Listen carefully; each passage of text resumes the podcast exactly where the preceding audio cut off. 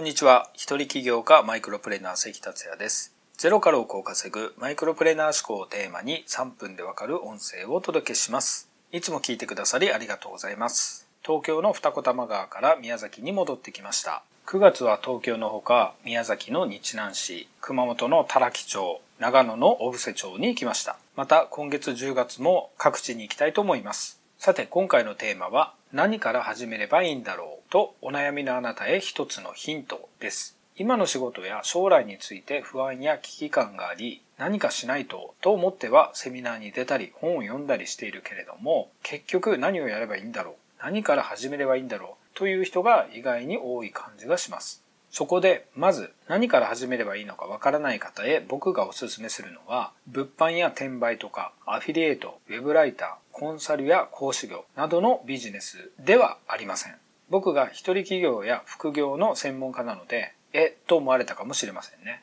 もちろんビジネスの相談に来られた方には、どのビジネスがその方に合っているかを判断させていただいて、ビジネスのアドバイスをします。ですが、とりあえずお金が欲しいから何かビジネスをやろうかなといった軽い動機でビジネスをやり始めたとしても、残念ながら継続できないですし、豊かな人生にはなりにくいです。通帳の残高が増えたら少しは気が楽になるでしょう。でもそれだけです。数字の羅列が本当の幸せな人生をもたらしてくれるわけではありません。では何から始めればいいんだろうという人がまず何をやればいいのかというとミッションステートメントを作ることです。ミッションステートメントを初めて聞いた人に説明すると、ミッションステートメントとは、あなたの人生の最終目的や存在意義を文章にしたもののことです。ちょっと難しいですかね。簡単に言うと、人生の信念、モットーとも言えます。ミッションステートメントについては、コビー博士の7つの習慣という本が有名ですので、ぜひ読んでもらいたいのですが、その本では個人の憲法とも説明されています。そのミッションステートメントですが、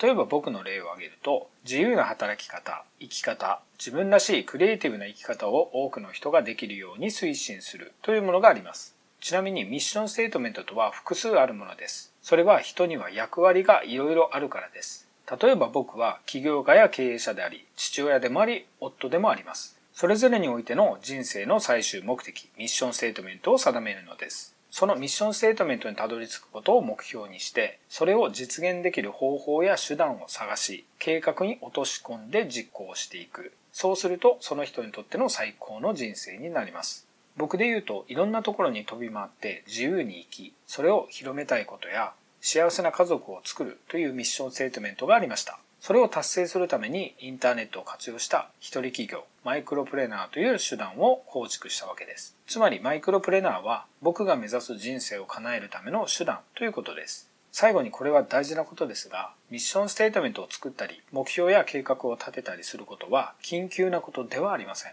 だから多くの人は後回しにして目の前の緊急なことばかり取り組んでます。でもあなたはご理解いただいたと思いますが、ミッションステートメントとは自分の人生を本気で考えている人にとって非常に重要なことです。実は人生を変える重要なこととは緊急ではないものの中にあります。今日から10月が始まりました。今年2019年を飾るためにも、来年2020年いいスタートを切るためにもいいタイミングです。ぜひミッションステートメントを考えて、目標を計画に落とし込んで頑張っていきましょう。それでは今回は以上です。最後までお聴きいただきありがとうございました。この音声を気に入っていただけましたら、シェアなどしていただけると嬉しいです。それではまた明日。